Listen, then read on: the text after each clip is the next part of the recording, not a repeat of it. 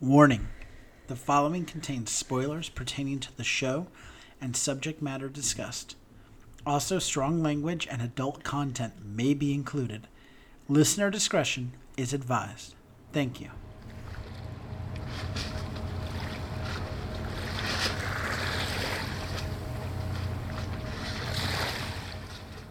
Well, tonight should be interesting. What do you mean?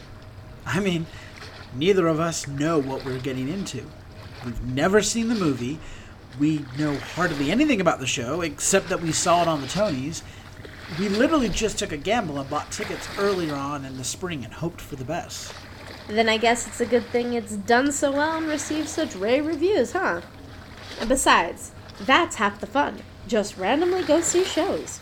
You never know what you're gonna get, but also, you don't know what you'll find, or if you'll find something amazing that otherwise you never would have given a second chance to. That's fair. I guess all I'm saying is I wish I knew a little more on the background of the show. The best I can surmise is that it's about a boy who wants to dance and a community who frowns upon it.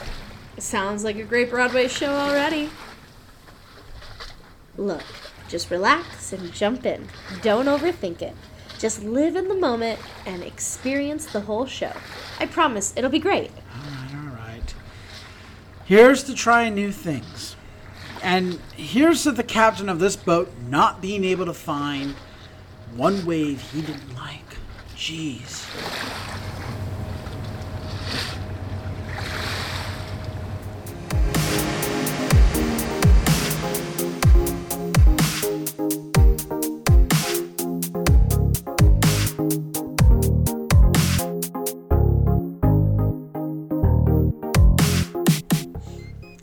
Everyone, and welcome to Stage Whisper. I'm your host, Hope Bird, and with me is my co host, Andrew Cortez. Today we are going to be discussing the smash musical hit Billy Elliot. So hurry and take your seats. It looks like the show is starting.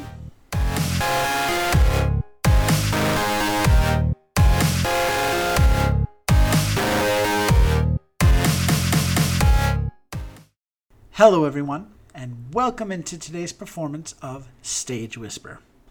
Well, we can't really explain it. We haven't got the words. That's right. Today we are talking about the hit musical Billy Elliot. And we are also coming to you live from the Big Apple. After being away for two years, we are so excited to return to the city we love so much. But more about that later. Right now, we are talking about the dancing phenom, Billy. The musical is based on a 2000 film of the same name by Universal Pictures. Lee Hall wrote the screenplay before he wrote the book and lyrics for the musical. The screenplay was inspired by A.J. Cronin's 1935 novel, The Stars Look Down. Stephen Daldry and Peter Darling were also the original director and chore- choreographer for the movie. The brilliant design team put together to bring the show to life was as follows Set by Ian MacNeil, costumes by Nicky Gillibrand, lights by Rick Fisher, sound design by Paul Arditi, hair and makeup by Campbell Young Associates. The music was by Sir Elton John, book and lyrics by Lee Hall, directed by Stephen Daldry, and choreography by P- Peter Darling. The musical first premiered at the Victoria Palace Theatre in London's West End in 2005. After a hugely successful run in London, the show crossed the sea to New York. Billy Elliot made its debut at the Imperial Theatre on November 13, 2008. It ran for over three years and 1,312 performances, closing on January 8, 2012. The show was nominated for an astounding 15 Tony Awards. It would dance away that night with 10 Best Sound Design, Best Scenic Design, Best Orchestrations, Best Lighting Design, Best Direction of a Musical for Stephen Daldry, Best Book of a Musical, Lee Hall, Best Choreography for Peter Darling, Best Featured Actor, Gregory Jbara, who played the dad, Best Actor, Kirill Kulish, Trent Kowalik, and David Alvarez, who played the lead role of Billy Elliot, and Best New Musical. So, now that we're properly warmed up and stretched, let's leap into our show.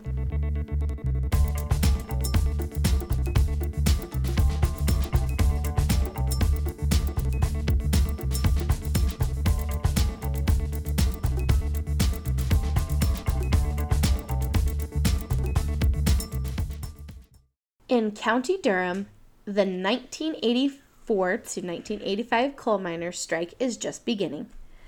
Motherless 11 year old Billy stays behind after his boxing class to give keys to Miss Wilkinson, who runs a ballet class. The class is all girls, but Billy is attracted to the grace of the dance. At first, Billy's interest in dance is easily concealed from his family as the only person home at the time is his grandmother. She reveals to Billy the abuse she suffered at the hands of her late husband, but that she found great joy in dance. While his father Jackie, brother Tony, and neighbors are on strike and clash with riot police, Billy secretly takes dance lessons. During the number, the violent reality of the strike is contrasted with peaceful practice of ballet. Eventually, Jackie discovers Billy in the ballet class and forbids him from attending the lessons. Mrs. Wilkinson, who recognizes Billy's potential, privately suggests that he should audition for the Royal Ballet School in London, offering free private lessons to prepare him for the audition. Billy is not sure what he wants to do, so he visits with his friend Michael for advice. He finds Michael wearing a dress. Michael persuades Billy to have fun with him by dressing up in women's clothing, reject, rejecting the restrictive inhibitions of their working class community. For his first private ballet lesson, Billy brings things to inspire a special dance for the audition, including a letter from his mother. Through his lessons, he develops an impressive routine for his audition as he forms a close bond with Mrs. Wilkinson. Her daughter Debbie tries to discourage Billy from auditioning because she has a crush on him. Meanwhile, Jackie and Tony are engaged in daily battles with riot police that often turn bloody. They struggle to support the family with the very little in strike and union pay, a difficult task as the strike goes on for nearly a year. When the day of the Royal Ballet School audition comes, the police come through the village, injuring Tony. Billy's family and some members of the community are gathered at the Elliot home, where Mrs. Wilkinson arrives when Billy fails to meet her to leave for the audition. She reveals that she has been teaching Billy in preparation for this audition, which upsets and angers Jackie and Tony. Tony tries to force Billy to dance on the table in front of everyone. Suddenly, the police approach, and as everyone escapes, Billy calls out to his father saying that his mother would have let him dance. To which Jackie says, Your mom's dead. Well, actually, your mam's dead. Uh, Billy goes into a rage, and from that moment on, he stays away from anything related to ballet. Act Two starts six months later at the Miners' annual Christmas show. The children put on a show disparaging Prime Minister Maggie Thatcher, who is seen as the antagonist by the coal miners. Billy's father gets drunk and sings an old folk song that elects memories of, deceased, of his deceased wife, and the usually stoic man leaves in tears. Left alone with Billy in the community center, Michael reveals he has feelings for him, but Billy says that the fact that he likes ballet does not mean that he is gay. Michael gives him a kiss on the cheek. Michael tries to get Billy to show him some dancing, but Billy is sad and tells him to leave. Michael departs, but leaves a music player running. Billy feels like dancing for the first time since the day he didn't do his audition and dances while dreaming of being a grown up dancer. Unknown to Billy, his father arrives and watches him dance. Overcome with emotion, Jackie goes to Mrs. Wilkinson's house to discuss Billy's prospects as a dancer. She confirms Billy's talent, but is not sure whether or not he would be he would get into the Royal Ballet School after missing the audition. Mrs. Mrs. Wilkinson offers to pay for the trip to London for the next audition, but Jackie refuses. He leaves questioning his working class pride and the future mining has for his boys. Jackie decides the only way to help Billy is to return to work. When Tony sees his father cross the picket line, he becomes infuriated, and the two argue over what is more important unity of the miners or helping Billy achieve his dream. The argument comes to blows, and Billy is hit accidentally. A miner chastises them for fighting and says that the important thing is to look after the child. One by one, the miners give in money to help pay for the trip to the audition, but Billy still does not have enough for the bus fare to London. A strikebreaker arrives and offers him hundreds of pounds. An enraged Tony attempts to shun his donation, but no one else speaks up in his support.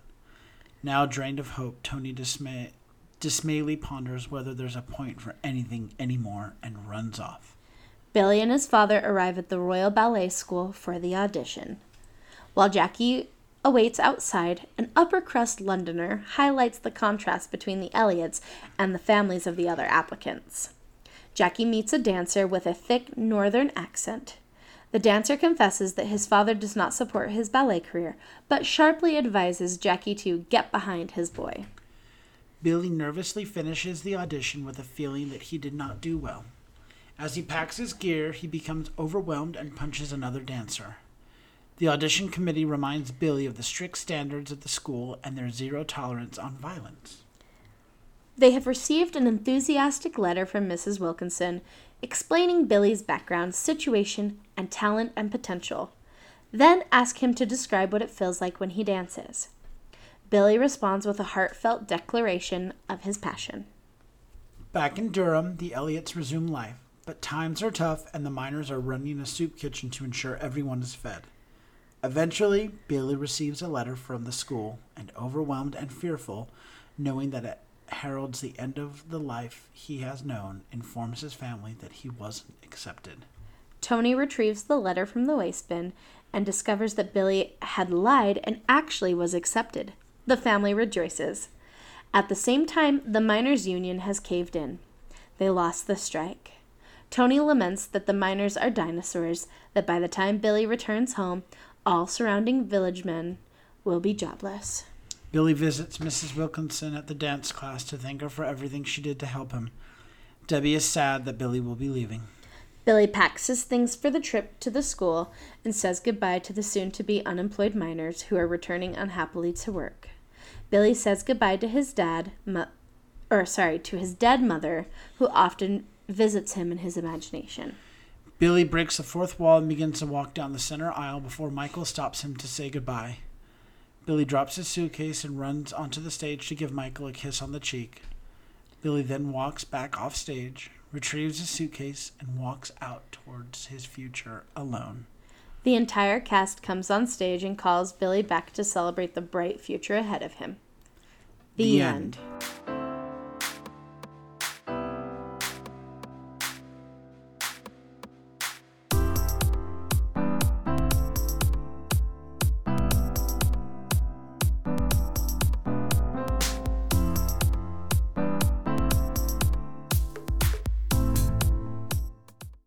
Let's discuss the show. What we liked, what we didn't. Let's be real, what we liked. Right. This was a really, really good show. It was a take on a story that, at least in my mind, it didn't feel like it needed to be told because I knew it. But then I had that realization that no, people don't know the story of how dancers, you know, have uh, what they've overcome in their lives to become dancers. This is one of the first shows that I did. I just went to see it on a gamble. You know, how much did we pay for those tickets? Oh my gosh, yeah, I think we paid 35 No, 40 like bucks. 20. It was like 25 bucks. I'd have to go look at our playbill and our binder to see. We bought these. We really did buy that. That opening scene is true. We really bought those tickets in the spring before the nominations came out, um, and then the ticket prices skyrocketed. But yeah, we just there were some good reviews about it. Elton John was involved, and I was like, "Cool, let's do it." And I'm so glad we did because it was so good. This. Let's just start into this. The, the plot, that it was clever and touching story. Now, look, full disclosure, I've never seen the film. So I, I didn't, didn't even know that there was a film. Oh yeah, there's a film. I didn't know anything about the story or, or the movie or anything like that. So this was all new to me, which was great. So the show had a very clever, touching story for me. I really liked seeing not just Billy but everybody else go on a journey. I really appreciated that. The dad grew and went on a journey. Even Tony, who was just kind of a dick the entire time, even he went on a journey. You know, everyone grew, and they were different from where they started. Yes. Um, But yet there was something kind of similar. yes, yeah. um, nostalgic. Yes. You know, uh, it's a very human story. Um, I, well, I'll, I'll get to this later, but uh, for me, it was very human.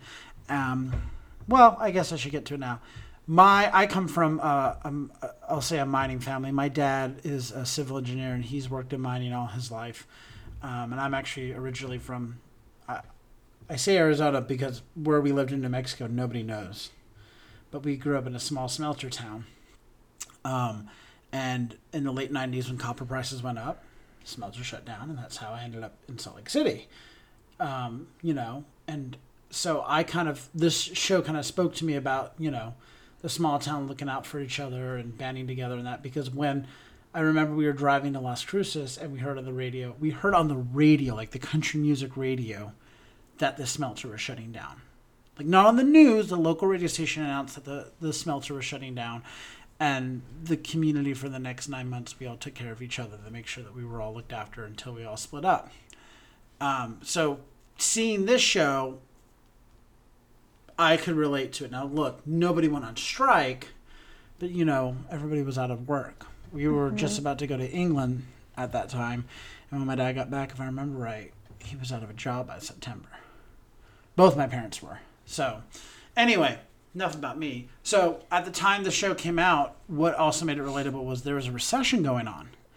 And supporting or encouraging the arts was really hard. So, this was like art imitating life, Yes. you know? Um, and then I love the emphasis on individuality.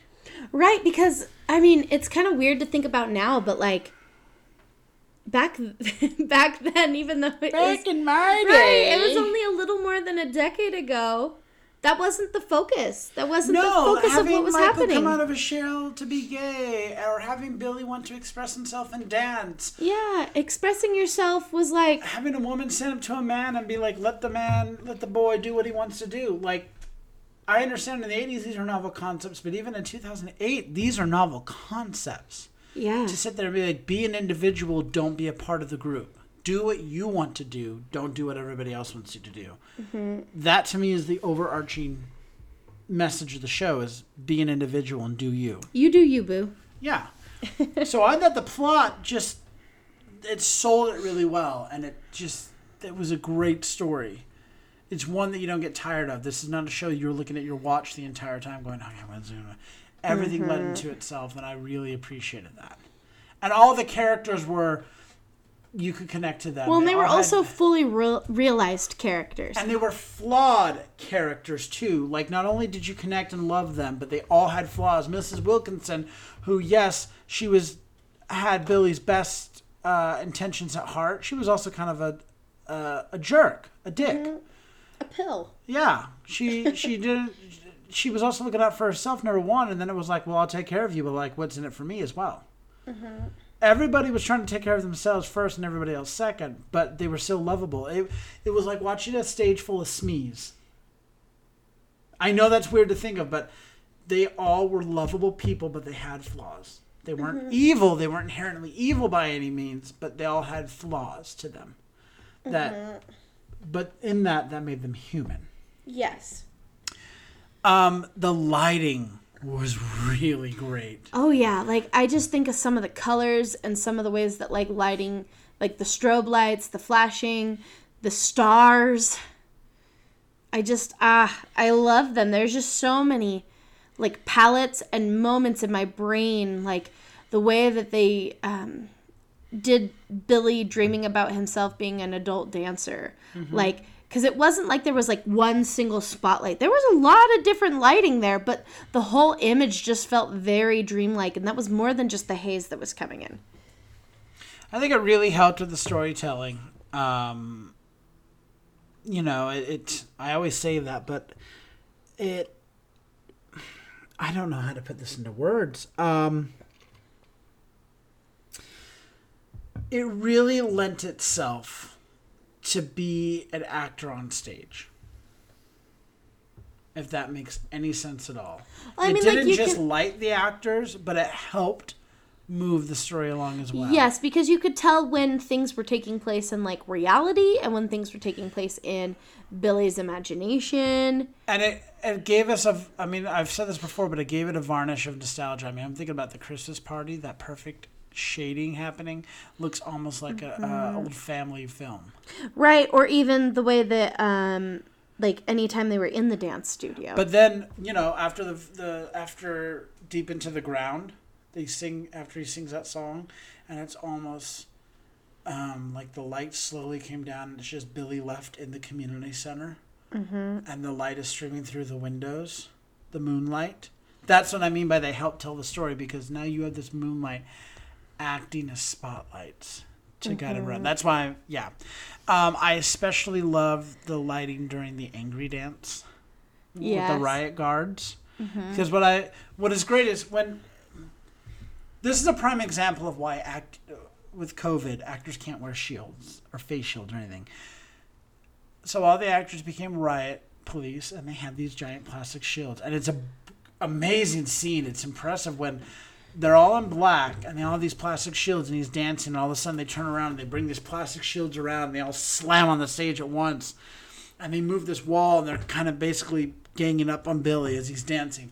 But they don't hide the lights from these plastic shields, which obviously will bounce off. The light will bounce off the plastic shield and go everywhere, you know. Mm-hmm, but that was kind of the purpose. Well, exactly. It's it's chaotic, and I was like, "That's smart.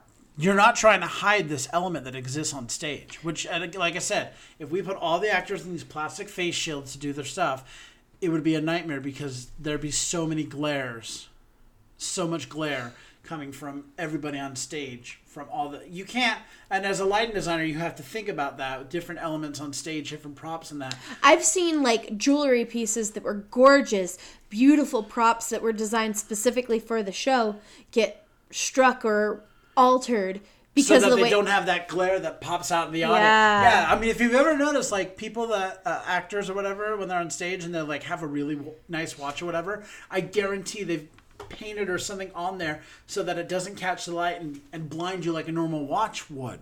That's just the, the the art and craft of theater. Well, they didn't do anything like that with these um, riot shields. In fact, the other thing I loved is they would beat the shields behind with sticks, and you could see that these shields have been beaten. They didn't. It wasn't a new shield every show. They looked worn in that. Anyway, so mm-hmm. this chaos from the lights, these reflections coming off the shields, I thought that was great because it just added to this chaos and this anger from the dead. And I was like, "That's smart. Mm-hmm. Don't don't reinvent the wheel, kind of thing." yeah. And I love the purples and the pinks and shine. I thought Yeah. it was it was delicate. It was feminine, in the best way. Right, because it also kept the the toughness that you need to go through ballet. Well- like the rigorness, the I, I love that it was these girls doing ballet, this feminist kind of these this feminine, and I'm saying feminine with air quotes.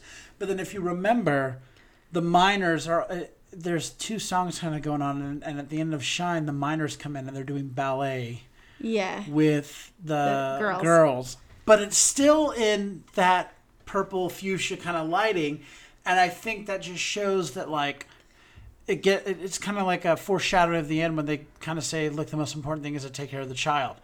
At the end of the day, no matter where you stand, you're gonna focus on the kid. You're gonna do whatever it takes to take care of this kid. You know. Yeah. Um, I love the sound. I thought Yeah. it was balanced and fantastic. Um, I like the now. Look, I know this is a weird thing to say now, but you got to take yourself back 13 years.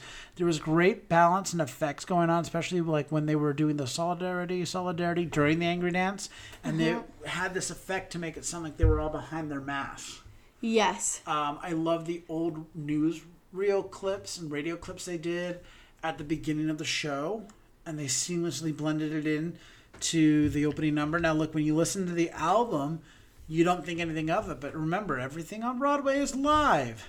So they mm. roll this this clip, and then you have this conductor start the music and it has to seamlessly blend. I mean, that's not easy. Not at all. But And at the same was- time, the music felt dated in the best way.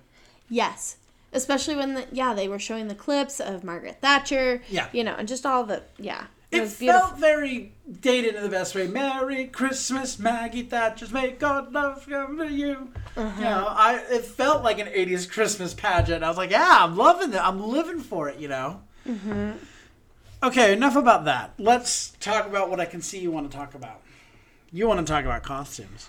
I do. Well, then go for it, champ. I mean, what I really love is the show looked polished, but there were a lot of different textures and moments happening because you had miners that needed to look dirty and tired and I mean, they weren't mining, so they, you know, looked a little, you know, ragged because they've been trying to make their clothes last. Same with the kids. You could tell all the kids came from a working family, you know. Um, and then the huge contrast with things that were in the imagination land or um, when he goes to the school, the the Royal Ballet School. You mm-hmm. know, everything felt, but even the the grungier messier bits felt so polished and so real. Like the clothing, I mean, I think about it and It like wasn't like Les Mis dirty. no, it was like crumpled dirty. Yes. Like clothing that like it looks like Billy's clothes probably Lived on the ground for a while. He doesn't put his clothes away. Yes, and you can tell that like grandma does the laundry and grandma's losing her mind. So clothes don't get clean. And even Miss Wilkinson, you could tell that her ballet clothes that she's wearing are old ones that she's had for a very long time that she's had to like repair and cover and- and yes, and same with all the girls like no, one has anything new. exactly and so you know it just felt really real but still looked polished Yes. There was a sense, they were able to display a sense of poverty without looking the stereotype. yes Yes. You felt there, the over, uh, there was the overarching sense of, of like something bad's coming. They weren't quite up the creek yet, but it was. It's getting we, we've there. tightened the purse strings definitely, and and as the story went on, it definitely looked that way. More patches, more, you know, pants got holier and things like that, and, and Mm-hmm. you know where we'd be like, oh, there's the holy pants, or that shirt's got a rip or a stain or something. Just go get a new one. And it was like, no, I can't afford to get that now. I have I just have a stained shirt. They also, I love that it was of the time period. Mm-hmm. With, I mean, and you didn't have to go no one was wearing- stereotypical like you know It flock of seagulls or something. or it wasn't like you know neon leg warmers. No, it but was, it just it looked 1980s Britain. You know, Mm-hmm. it just it had that overall along with the hair. And the person I think the most of with that is Mrs. Wilkinson, yes, and she had that '80s dancer. well that hair that I don't know how to describe It's a that triangle. Bigger, well, it was like bigger hair, but like ringed, right? it's a Madonna, permed. but it was like bigger rings, very Mm-hmm. Madonna esque, big earrings, and chain smoking. Mm-hmm. And I was like, you were the 1980s British woman that I would see all the time With on the bangs. TV. Yes, yes. Yes, And I was like, spot on, yes, spot on. And the person that balances that though is the mother who has that perfect framed haircut. it's the it's basically it's the poor woman's Princess Di haircut. Yes, but it's not super short. Although, although they did modify the haircut. Do you remember when we saw it the third time? They modified it, and I was like, "Oh, that's different." And I couldn't figure out why. I don't know why they did, it, but they did. So, I thought that it just it was a really balanced and great. Um, we of course we couldn't talk ab- uh, about the show without talking about the choreography. Or even the chairography. Choreography. Um, the choreography was out of this world. I mean, especially for the leading boy. Oh my gosh. Well, boys playing Billy. It was stuff that I wouldn't even expect like a professional like dancer to be able to pull off that kind of dancing. let alone a child. yeah. Yeah. The use of ballet technique was absolutely amazing. Absolutely amazing. You, do- I mean, we there's a handful of shows out there that really do thrive in that world of ballet, but most of, of musical theater is A, a modified ballet. jazz, modern. This was ballet, and it was mm-hmm. brilliant, and I loved it. And like you said, that chair scene was phenomenal. And the fact that he was doing bar work while spinning a chair. Mm-hmm. And I think there's a chair scene that we you we've forgotten about, and that's the grandma telling the story about when she was being abused, and it's all the chairs of all the people passing the chair. Oh yes, and, moving I'd go chairs. dancing. Yes. And Well, and around. what I really loved about that scene is it told the story of this baggage and these concepts of abuse get handed down to us, and they It's move with us through our generations. Yeah, uh, it it was brilliant. I, I, I we mentioned in the last episode how the choreography was just as important as music and lyrics and that, and I think with this show again, I, I definitely think so with that as well.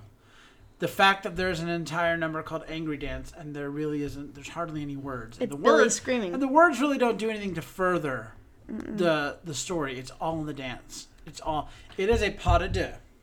Mm-hmm. It is. It's a full on pas de deux. You know, and one thing that I really love that I forgot to mention is in that angry dance scene when Billy is, you know, dancing up the stairs, tapping up the stairs. That set piece is also rotating and getting higher and higher and higher. No, no, no, no. It's going lower. No, He, he starts at the top because he's in his room, and it goes lower, brings him down to the bottom of the stairs, and then he's dancing all over the stairs, and that's when the riot police come in.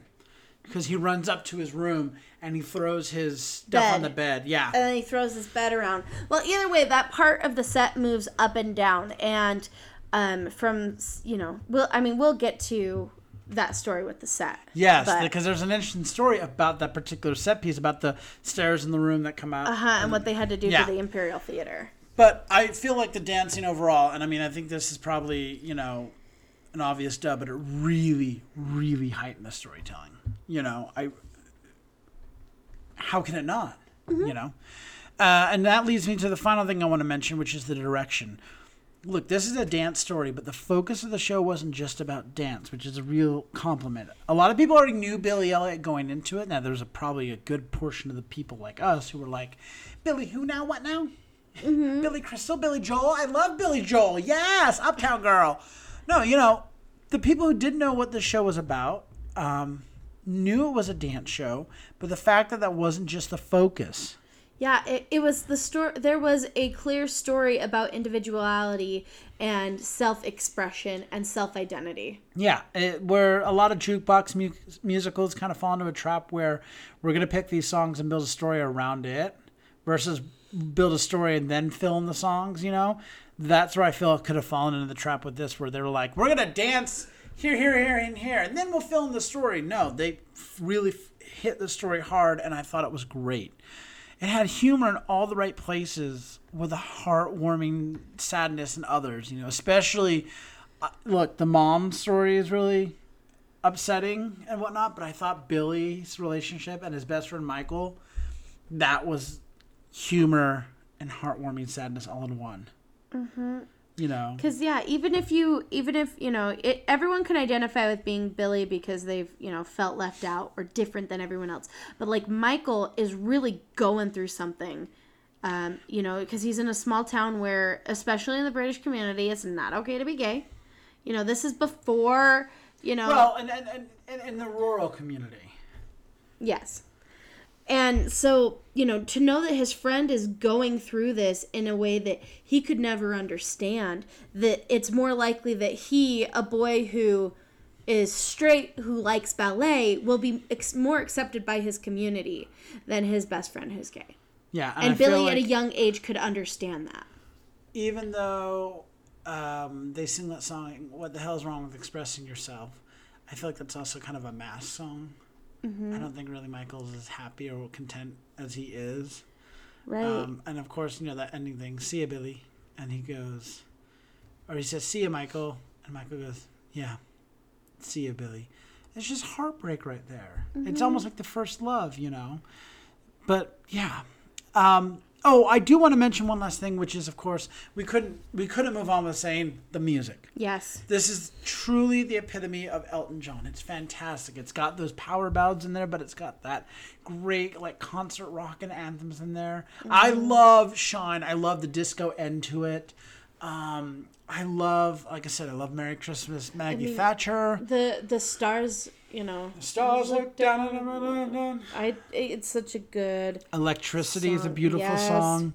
Look, uh, as we're naming all these, you remember almost all of the songs, which is a testament to genius. And as Jerry Herman says, people should leave the theater, and this is just kind of paraphrasing, but people should leave the theater humming the songs you just heard. You know, the simple, hummable show tune.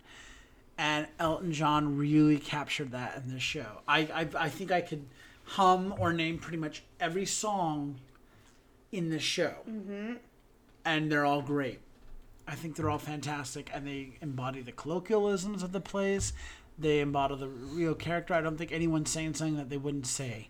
They don't sound smarter to make a lyric work or what have you. That's really how they would speak. Yep. There's clever rhymes in there, and there's it's just it's brilliant music. Um, a few notable cast members of the show include Carole Shelley, Santino Fontana, Joel Hatch, Aaron Kab- Ooh. Kaburick. Kaburick, and Stephanie Kurtzuba. Um, now, huge shout out to Stephanie Kurtzuba. Um, I'm sure we're going to tell her whole story, but um, we've had the pleasure of meeting with her and interacting with her, and she is just a fantastic human.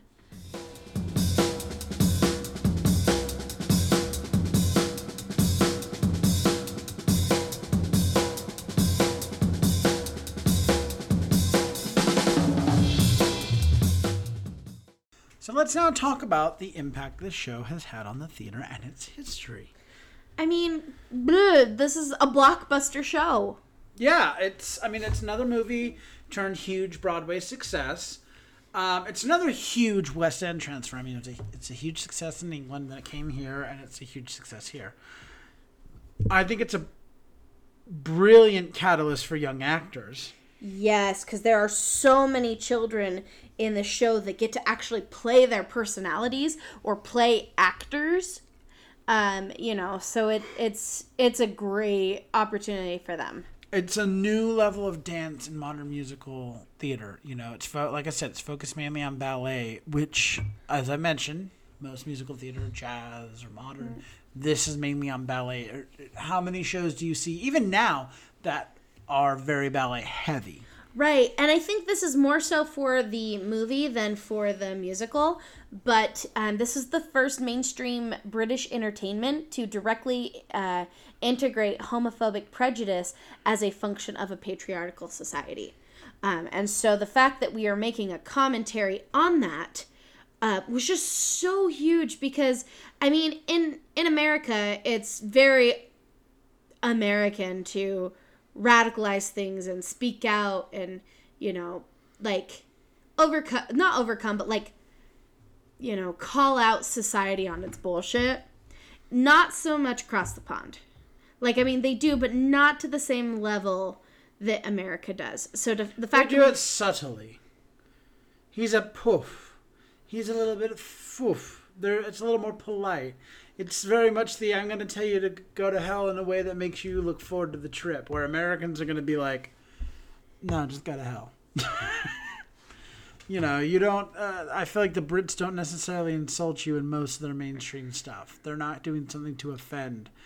They're doing. They might do something to cause discussion, but not to offend. Where Americans are like, screw that. I'm going to take my clothes off and offend you. And then, by the way, you know, don't do terrible things. I, I almost feel like the British have more of an eloquent, eloquent way of putting things, and we're more of a cut to the point.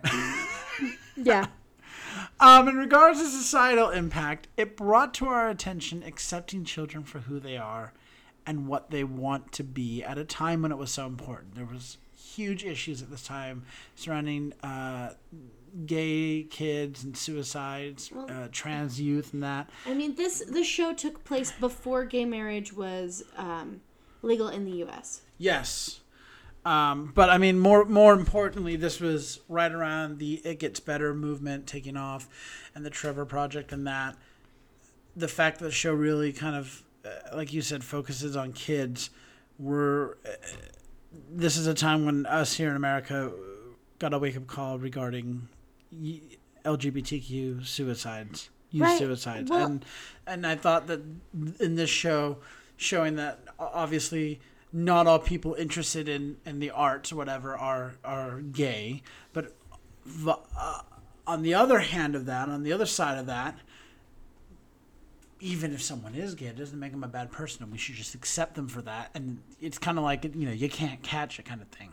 Billy accepts Michael, and there's no problem. They don't stop being friends. Michael tells him he has feelings for him, and Billy's not like, "Well, I can't be friends with you now." He's just like, "I don't feel that way for you," and they just move on. And I'm like, that is the appropriate response. That is how every response interaction should go, and we should just go on being humans. Yeah, you were gonna say something. I don't remember it now. Oh, okay. Um, it really pointed out the importance of the arts even in hard times. I think, especially now, that's something that's important. You know, uh, then it was important. We were in a recession, but like now, I'm glad that our economy is recovering and everything like that. But I was definitely the person for the last eight, nine months when we were like, everything's getting back to normal. Woo! I'd like slap people and be like, put on your mask, get your vaccine. There's a lot of us who haven't been able to go back to work or our industry hasn't come back yet or whatever because the arts matter. What is a society without art? It's so great that we're telling all of our kids to study math and science and go be a lawyer and a doctor and whatever. But what are you going to do with all that money and everything? You got to have something else besides numbers and medicine and you know you know chemistry. You've got to have something that you want to go and experience and share. You've got to have your humanity. Arts matter and even when it's hard, you need art. You need a way to communicate and connect with others. That's where we thrive. That's why we exist. And I think this show pointed out that we got to find a way to make that happen. Well, and I really think that I mean I've always said that you know social change is fine and all, um, but you can't really. It's really hard to change adults' minds, Yeah. and the only hope we have as a society to truly get better and improve is to invest in our children. Yes. and to help them understand where the cracks in society are and how they can make a difference to change the world. And Yes. I really think that we're definitely seeing the results of that now. Yes, I love seeing so many younger people that are excited and concerned for the performing arts and being like, it matters that we take care of this and we have to. And I'm like, oh my gosh, that's fantastic because there is there's a whole nother older generation that doesn't see the value of it and they think it's just going to be there no matter what. And I'm like, if you get rid of an entire generation of artists, who who's going to be there to create it? No one's going to be there to teach the next generation, and we're going to be back to square one. So thank you for coming to my TED talk. Um, it empower. I feel like this was empowering the promotion of the subversion of traditional gender roles. Right, because we didn't need to be a housewife or, you know, that didn't mean we couldn't be someone strong. I mean, not that there's anything wrong with being a housewife, but it's like you choose your role in society because of who you are, not based on your gender. Yeah, You know, and you can have strong community leaders like Miss Wilkinson that Mrs. Wilkins. Mrs. Wilkinson that are, you know, strong, empowered people that really she could do without her husband. She's done just fine without him. Well, she's the breadwinner Yeah. because her husband's out on strike and she's making money teaching ballet. I was just as you were talking, I was just thinking. I didn't realize this until now. Everyone in that show on that stage are equal. I can't think of anyone that supersedes someone else. They're all on the same field. Man, woman, and rape, whatever. They're all equal. And that what a wonderful thing. I didn't realize that until now. You know, no no one person outranks another person because no one person has has the advantage over someone else. Yeah. We're all in the crap together. Um, also, the show uh, brought in open mindedness and empowering of the working class and strengthening unity. Right, and the community isn't something to be abandoned. We should shape it and change it, but we don't need to abandon community because we do better together. Exactly. There's a lot more. We are stronger together, you know. There's a lot more that we can accomplish together. God, this message is kind of more important than ever, you know? It's almost like we can accomplish things if we all just get on board and do stuff together. And Together. if we all just did one thing, we could get rid of the other. All in this together, Jack. There is another way. Take So- this and this. is the show relevant? Yeah, hell yeah, it is. Yeah, we're coming out of a really hard time in our history right now. We need something to remind us that even in the tough times, there are things that unite us just as things are worth working together and fighting for. Right, and if that's a boy leaving a small town to dance ballet and live his dreams, we can all get behind that. And a lot of those things do not necessarily rest in our lives or amongst ourselves or even for ourselves, but for our children and for future generations. That is who we should be working for and doing things to serve. I think the show's right for the taking. I think right now what the, the show could teach us more than anything right now, and uh, something that we all should be realizing is our actions now what we do now, what we need to do now is stop serving ourselves and start setting up what's to come. Set things up for the future generation. Get them ready. Not saying you can't enjoy what we have now, but look, if you're our age, 30, 40 and above, it's time to start getting ready for the 20 somethings to start doing stuff. That's how you create a legacy. Right. And we need and and I don't want to see the same mistakes that we've been making repeated. We need to start doing some change. I think the show points that out. Sometimes the thing that's worked before doesn't always work again. You can learn things and adjust fire and It's okay to change your mind with new information. absolutely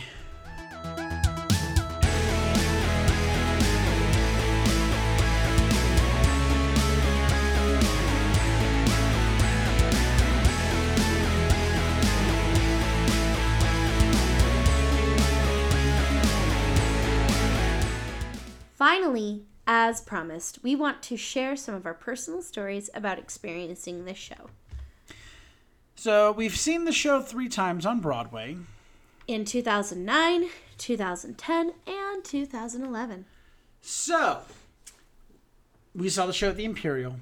Incredible, incredible, incredible theater. Absolutely beautiful, beautiful show. Um, we talked about earlier the wonderful Stephanie Kurtzuba. We met her outside The Lion King Yes. while she was working in the show. yes. I don't remember why she was outside the Minskoff. She was meeting a friend. Yeah, but we started talking about Billy Elliot, and she's like, "Oh yeah, I'm in it," and we hit it off. For those of you who don't know, you can look up Stephanie Kurtzuba. She was in The Wolf of Wall, Wall Uh, Wolf Street. of Wall Street. She was in another big film recently, but she's also the Red Baroness. yes.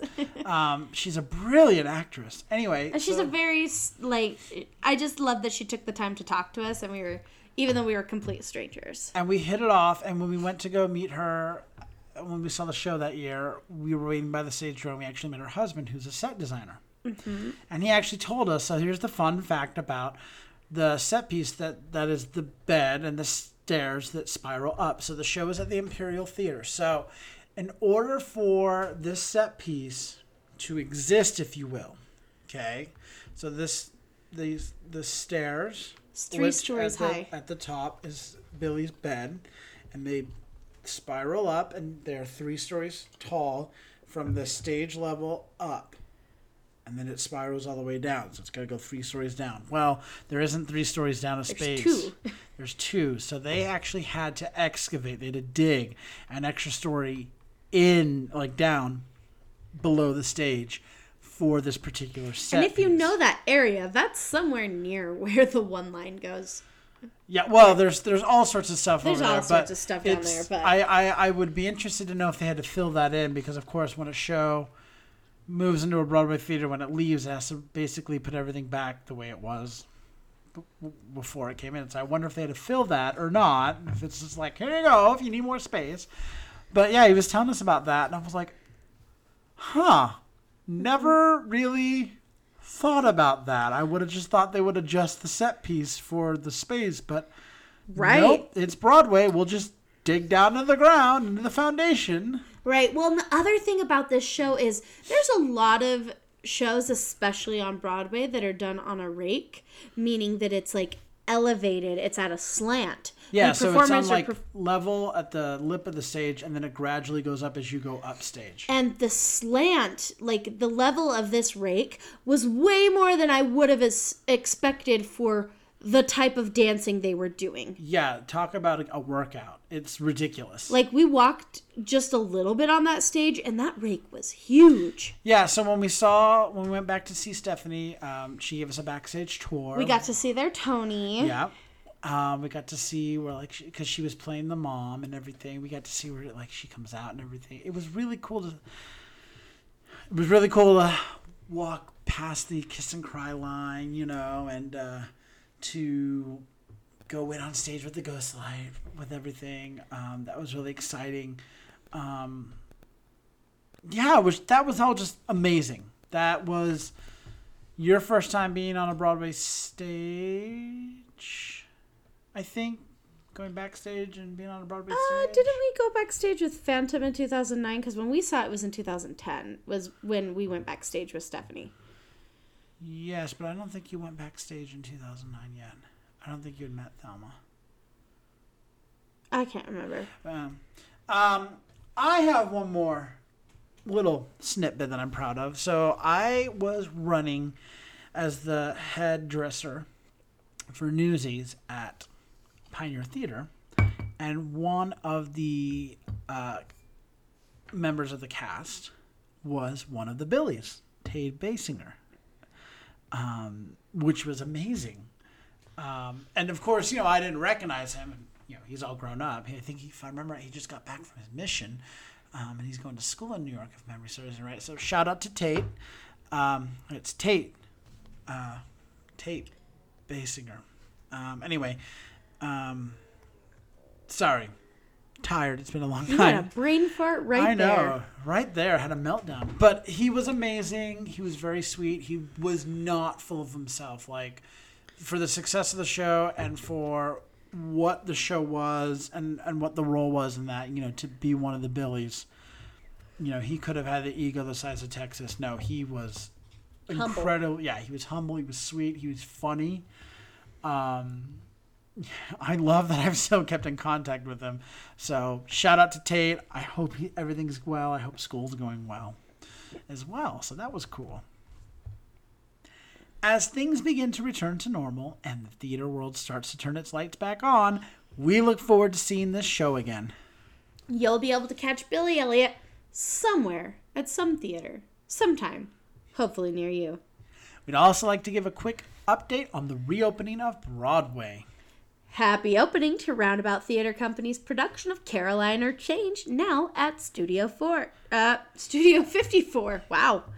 She's simply the best, and she can be seen at the Lunt-Fontanne Theater eight times a week. Welcome back, Tina, the Tina Turner musical. We are so excited to welcome back to the Belasco Theater Girl from the North Country. And a special shout out to our friend John Schiappa, who is in the cast and received the legacy robe shortly before shutdown. We look forward to seeing him and the rest of the company in this show. We are so excited the Broadway's turning its lights back on and so happy to be back here in the Big Apple. Hopefully, you've tuned in and heard some of our updates, and there's more to come. So, until next time, I'm Andrew Cortez, And I'm Hope Bird. Reminding you to turn off your cell phones Unwrap your candies and keep talking about the theater. in a stage whisper. Thank you.